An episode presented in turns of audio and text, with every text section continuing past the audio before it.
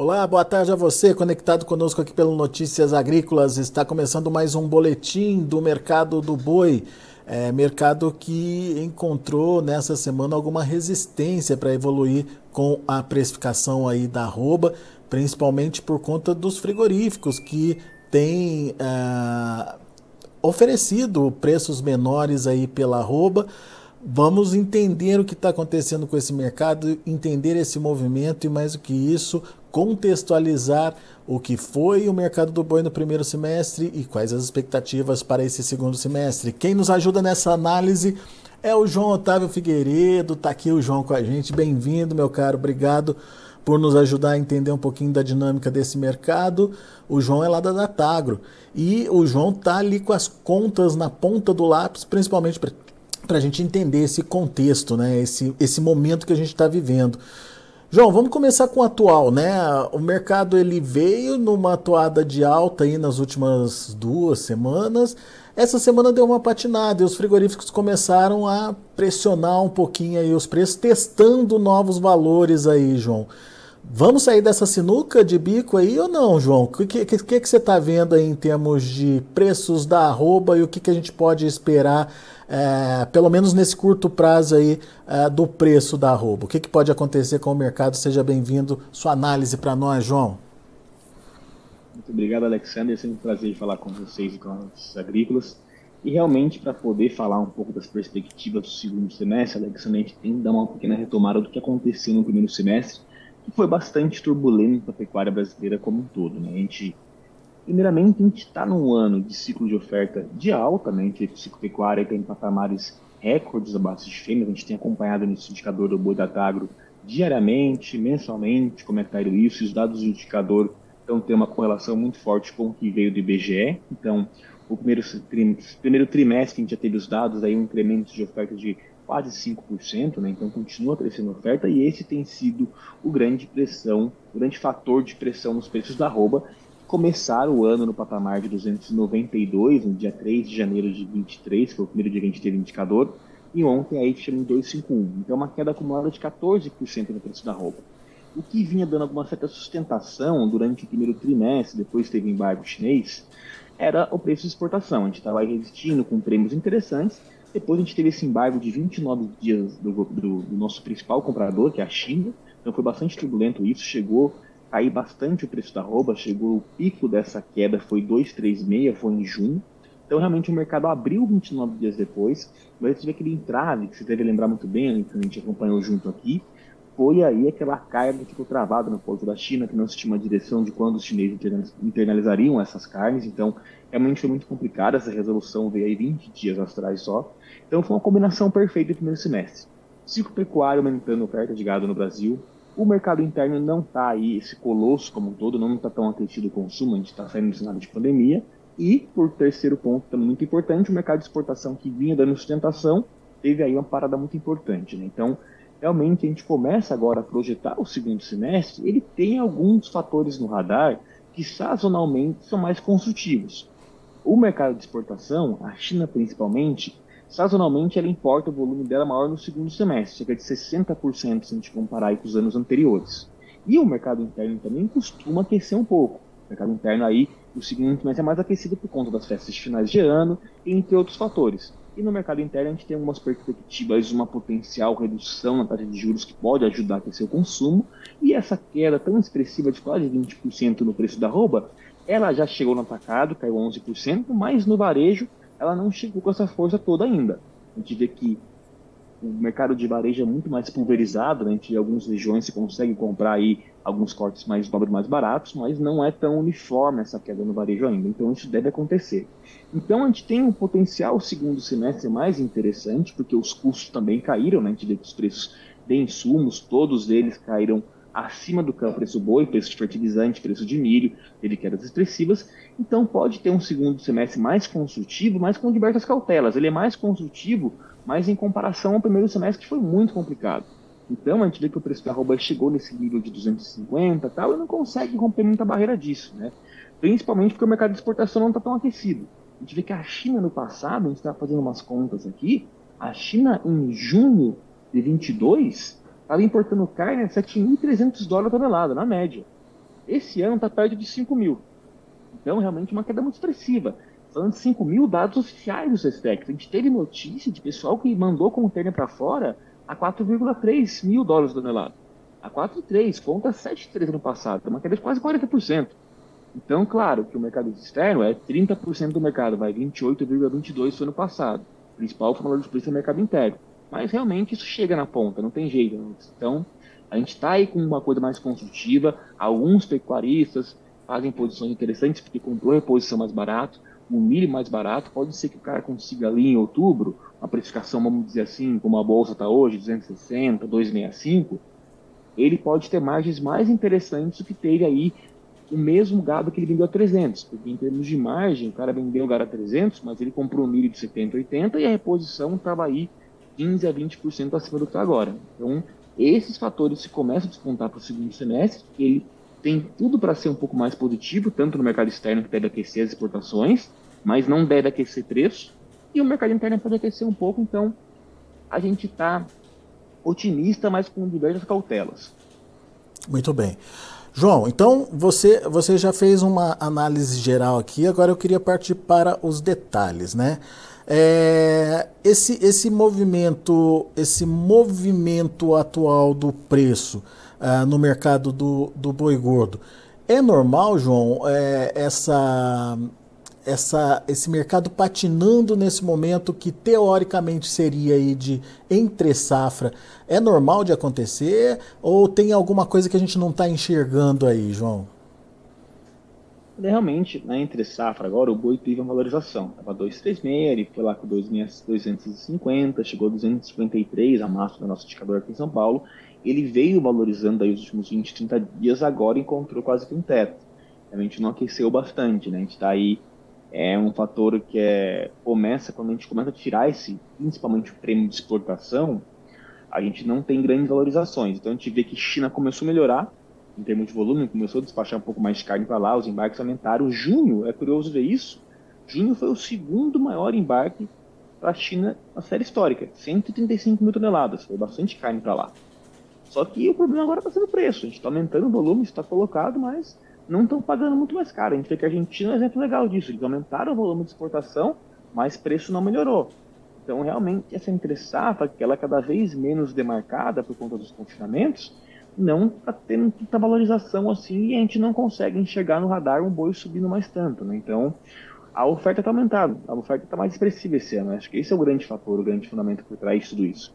E à medida que você tem aí uma queda expressiva nos preços dos insumos, comece a incentivar um custo de produção um pouco mais barato. O pessoal que conseguiu aí originar milho no Mato Grosso, por exemplo, em torno de 30, 30 35 reais a saca, realmente fica muito consultivo. Então, é, é, algo, não é um ano, vamos dizer assim, de condições normais de temperatura e pressão, né? A gente teve embargo, a gente foi demarcada, ninguém esperava que o milho caísse tanto como caiu agora, e realmente a Alba sentiu. Então está nesse patamar aí de queda de 14% esse ano, e a gente não deve experimentar altas tão expressivas, mas a gente também não vê um boi voltando o patamar de 236 que ele atingiu no pico dessa crise toda aí de embargo, de oferta. Então, realmente a gente deve ter um segundo semestre que deve andar um pouco mais de lado esses preços. Muito bem.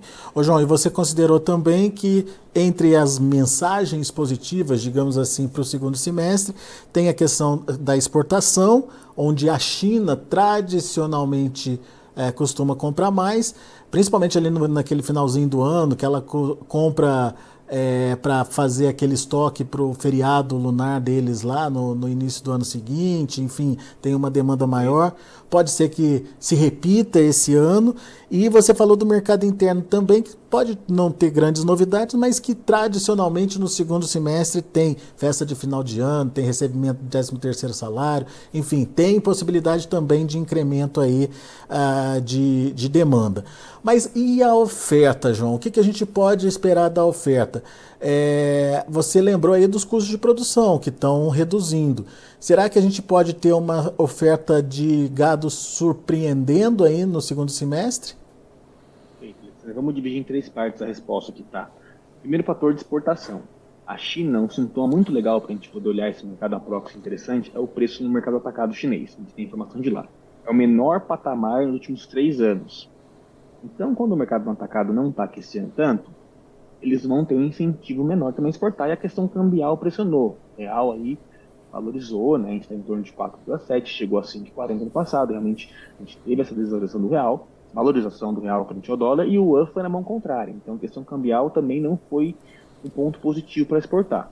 Então os chineses não estão tendo demanda tão aquecida. Inclusive, o primeiro-ministro chinês fez declarações importantes que vai anunciar um pacote de medidas para aquecer a demanda, porque eles estão preocupados o crescimento do PIB como um todo. Né? Pós-política Covid-0, esperava que a China realmente aquecesse mais o consumo, não só de proteína, mas como muitos outros produtos. Então, a China está aí, é, vamos dizer assim, em stand-by, todo mundo vendo o que vai acontecer.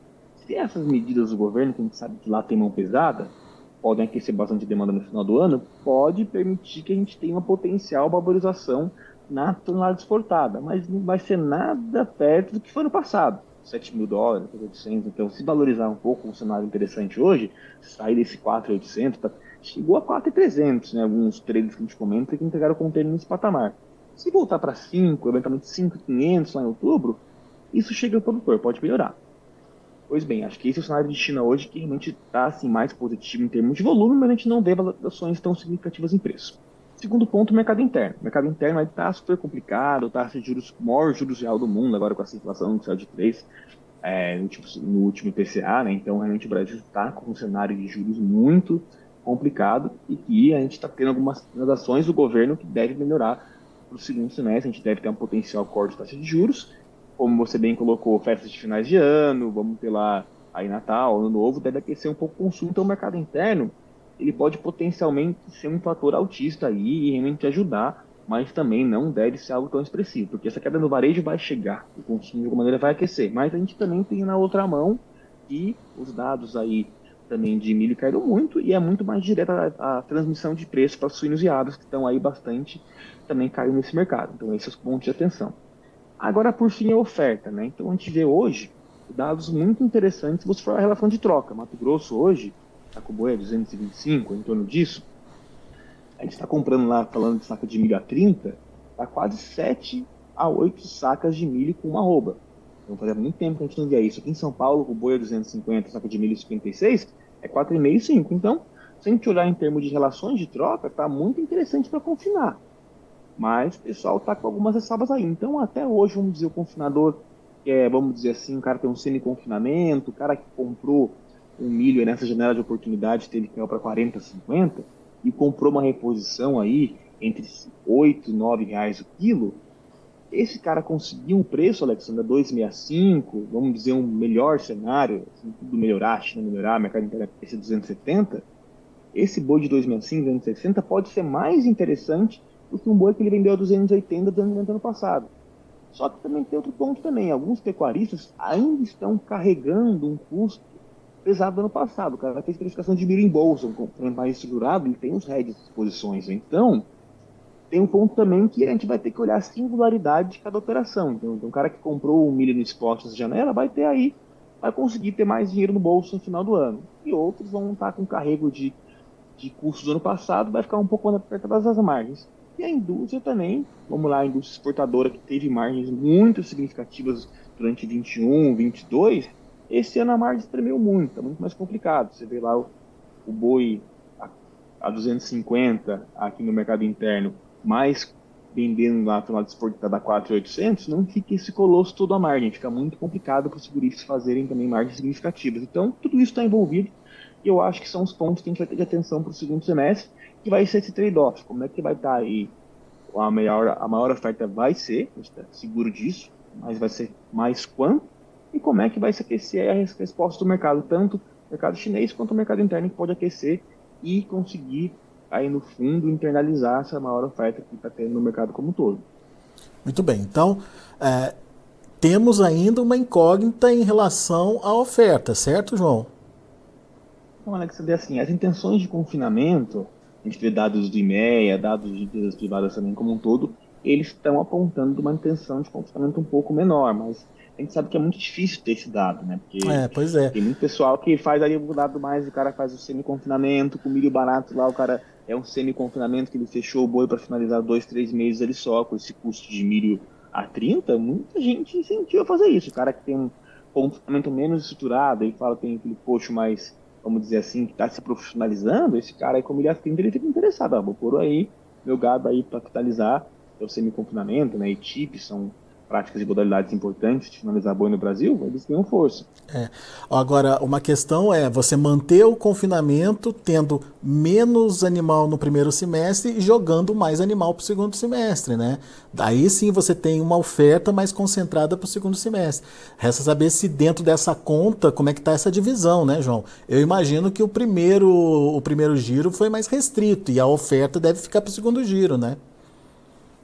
É, a gente teve aí em maio uma demanda represada, né, por conta desse embargo chinês, depois realmente veio muito boa, a gente vê que essa verificação recente foi isso, né, a escala encurtou um pouco na para São Paulo ficou em torno de sete dias, até abaixo disso em alguns momentos, e agora o preço voltou para 250, 235, o pessoal entregou boi de novo, o preço melhorou, a escala já está em São Paulo aí acima de 10, está 12 dias aqui no nosso indicador do boi do atalho, a escala aumentou, o pessoal já segurou de novo, só conseguiu preencher a escala, segurou, então eles estão aí analisando, né? É, e a é. indústria também está agora, a China retomando, desistrar a bolsa carne, ela começa a olhar. Então ela vê como é que o chinês vai estar tá aí ofertando de preço, que a gente tem de notícia que os preços estão girando em torno de 4,8, 4,9, não se tem muita negociação acima disso. É. É, o fato é, é que a oferta ainda realmente é uma grande incógnita aí para gente. Vamos aguardar as cenas dos próximos capítulos. Aliás, temas importantes como esse serão discutidos no Fórum Pecuária Brasil. É isso, João? Conta mais para gente. Isso, Alex. A gente está muito contente com a terceira edição do Fórum Pecuária Brasil. É, a notícia vai estar lá com a gente, eles são nossos convidados de honra, então está uma cobertura muito interessante do nosso fórum. A gente está com uma programação aí é, de peso esse ano, tanto lá dos pecuaristas, vai ter aí gente da mais alta representatividade, Vitor Campanelli, o pessoal do Grupo Queiroz, Florencio Neto, Maurício Miller vem do Paraguai, é um computador muito importante de lá, que traz notícias muito interessantes desse mercado internacional. Do lado da indústria, a gente tem a felicidade de ter o. Renato Costa, presidente da Friboi, Fernando Queiroz, também do Minerva, CEO do Minerva, o Guilherme Oranges do Barra Mansa, o mercado financeiro bem de peso também, os principais brokers, o Breno Maia vai estar com a gente, o Luiz Gorban da Bolsa também, então é uma programação de peso e a gente vai discutir aí principais pautas, tanto o que vai acontecer com esse mercado no segundo semestre, para onde está indo, quais são os desafios do pecuarista, os desafios da indústria, desafios do mercado financeiro que está aí tentando fazer posições para esse segundo semestre e também já começando aí fazer contas para o ano que vem. Então fica o convite aqui aberto para todos, vai ser um prazer ter vocês conosco lá. Quando acontece? Vai ser em São Paulo, né, João? Em São Paulo, dia 10 de agosto, aqui no Blue Tree. Então, as inscrições já estão abertas. Quem contribui com o indicador do Boi da Tagra, nosso informante tem aí cortesia para participar do nosso fórum. Então, é, claro, o Notícia Agrícola está com a gente lá, é o nosso parceiro de primeira hora aqui na mídia também. Então, vai ser um evento muito legal. A gente está muito entusiasmado porque estão cheias de inscrições já e os debates têm muitas questões que a gente colocou, né? Acho que muitas incertezas permeiam esse segundo semestre a melhor maneira de mitigar essas incertezas é discutindo com os stakeholders da cadeia, né, para entender para onde vai esse mercado e vai estar o pessoal lá que realmente forma opinião e de fato coloca a mão na massa no mercado. É. Ô João, a gente tem, tem algumas participações, obviamente a gente está com o chat aqui do YouTube aberto. Uh, tem o Francisco Carvalho dando bom dia para a gente. Obrigado, Francisco. abraço para você também. Bom, o Antônio Silva falando de Guaíra, lá no Paraná. Obrigado pela audiência, Antônio. E o Joaquim Teixeira Neto, ele está tá perguntando o seguinte: então vamos para três anos que tenha mais gado, tem mais oferta do que demanda? Uh, na hora de diminuir, diminuir a oferta e ele coloca aqui ver os frigoríficos ajoelharem. É, é, é, o primeiro ano, né, João, de oferta de, de... começou ano passado, mas é, é, digamos que é o primeiro ano de oferta elevada mesmo, de oferta mudando padrões, não é não? A gente veio 2019, 20, 21, cenário de redução de oferta. Pois é. Exatamente, por conta do ciclo pecuário, foi exatamente isso que permitiu que a roupa do boi no Brasil saísse de 200, chegasse ao pico de 350 aqui em São Paulo. Então, realmente, essa escassez de oferta foi o principal drive de valorização da arroba. Aí, do meio de 2022 para cá, a gente vê que 21 já começou a dar sinais de versão de ciclo pecuário, 22 o abate de fêmeas por 37%, chegou o piso de 34 em 21, 2022 chegou a 37, esse ano já está acima de 40. Então, a gente teve uma versão de ciclo pecuário que não tem o que fazer, é natural do mercado, se foi quadrilha soberana você reteu fêmeas, agora chegou a conta, a gente está com uma hora de bezerros. A gente está projetando que talvez para o meio do ano que vem, eu acho que final do segundo semestre pode começar a inverter, porque o abate de é muito alto, então lá para o meio do ano que vem pode se começar a inverter esse cenário aí, a oferta começar a ficar um pouco mais restrita. É, mas por enquanto é até o meio do ano que vem, vê que a oferta realmente está mais elevada e é isso aí o principal fator que pressionou bastante o preço da arroba. É. O Antônio Silva está perguntando como é que fica a situação da, da vaca gorda, da arroba da vaca gorda. É, a vaca, como toda, ela, ela, teve um abate muito expressivo, né? Caiu bastante as vacas. A gente tem uma valorização interessante de novilhas no mercado. Novilha é um mercado muito interessante. A gente chegou até negócios pontuais de ver novilha ficar mais valorizada que o boi gordo. Então, algo que há 4, 5 anos atrás era algo muito distante da pecuária brasileira. Então, a gente tem mudado mas eu acho que é interessante, Alexandre, da gente olhar no ciclo pecuário, quando tem essa redução, quando o boi cai bastante agora, ele já não cai no patamar passado. Já ele volta para a mínima antes que estava isso. Vamos tentar explicar um pouco melhor. O boi chegou ao pico 350, ele está voltando agora o mínimo para 250. Ele não vem no patamar mais para baixo disso. Ele começou realmente a entrar em outro patamar de preço da pecuária do Brasil mesmo, mesmo diante de uma mudança de ciclo, né? Um outro nível de preço sendo praticado. É isso aí, João. Uh, a Thaís Guimarães, excelente explanação, João Otávio, parabeniza você aí, João. E o Bernardo Sintra também está dizendo aqui, obrigado pela explicação, obrigado a você pela participação, Bernardo. Enfim, pessoal no chat aqui do YouTube, obrigado. Não se esqueçam de se inscrever aqui no canal, isso é importante para a gente, dar seu like e acione o sininho ali, sempre que tiver o João Otávio falando com a gente ou os demais analistas também de outros mercados conversando com a gente ao vivo, você vai ser avisado e, portanto, pode participar e pode interagir, que nem fez o Joaquim Teixeira, que nem fez o Antônio Silva aqui com a gente.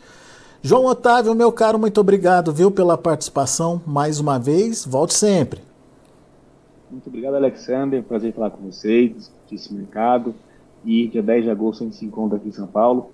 Vamos estar sempre aberto a ter discussões aqui, a pecuária como todo está aberta e continue acompanhando nosso preço, nosso explicativo. A gente está lá coletando preço, informações do pecuarista, da indústria e busca entregar um indicador aí com segurança para esse mercado. Um grande abraço. Boa, João. Fórum Pecuária Brasil, 10 de agosto, lá em São Paulo. É, procure informações e participe. João, um abraço para você. Até a próxima. Um abraço. Tchau, tchau.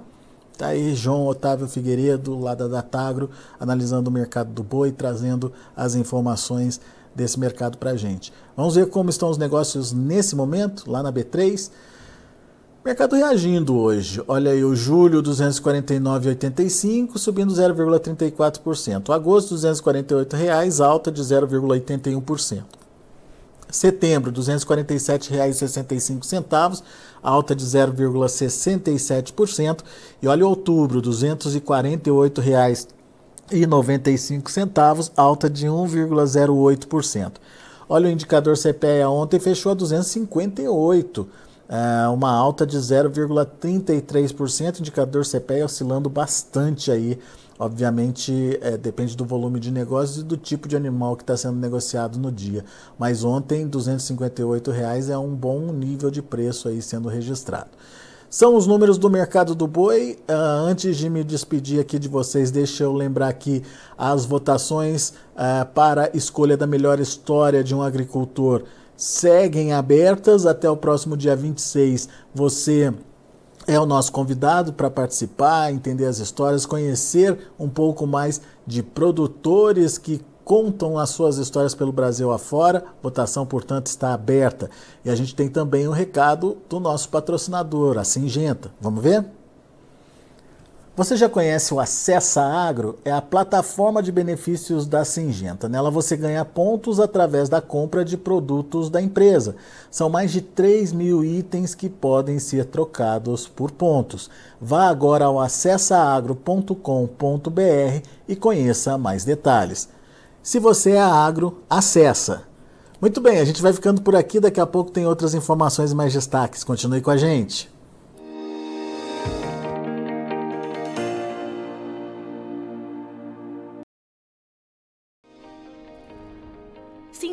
Nossas mídias sociais no Facebook Notícias Agrícolas, no Instagram arroba Notícias Agrícolas e no nosso Twitter arroba Notiagre. E para não perder nenhum vídeo, não se esqueça de nos acompanhar no YouTube e na Twitch Notícias Agrícolas Oficial.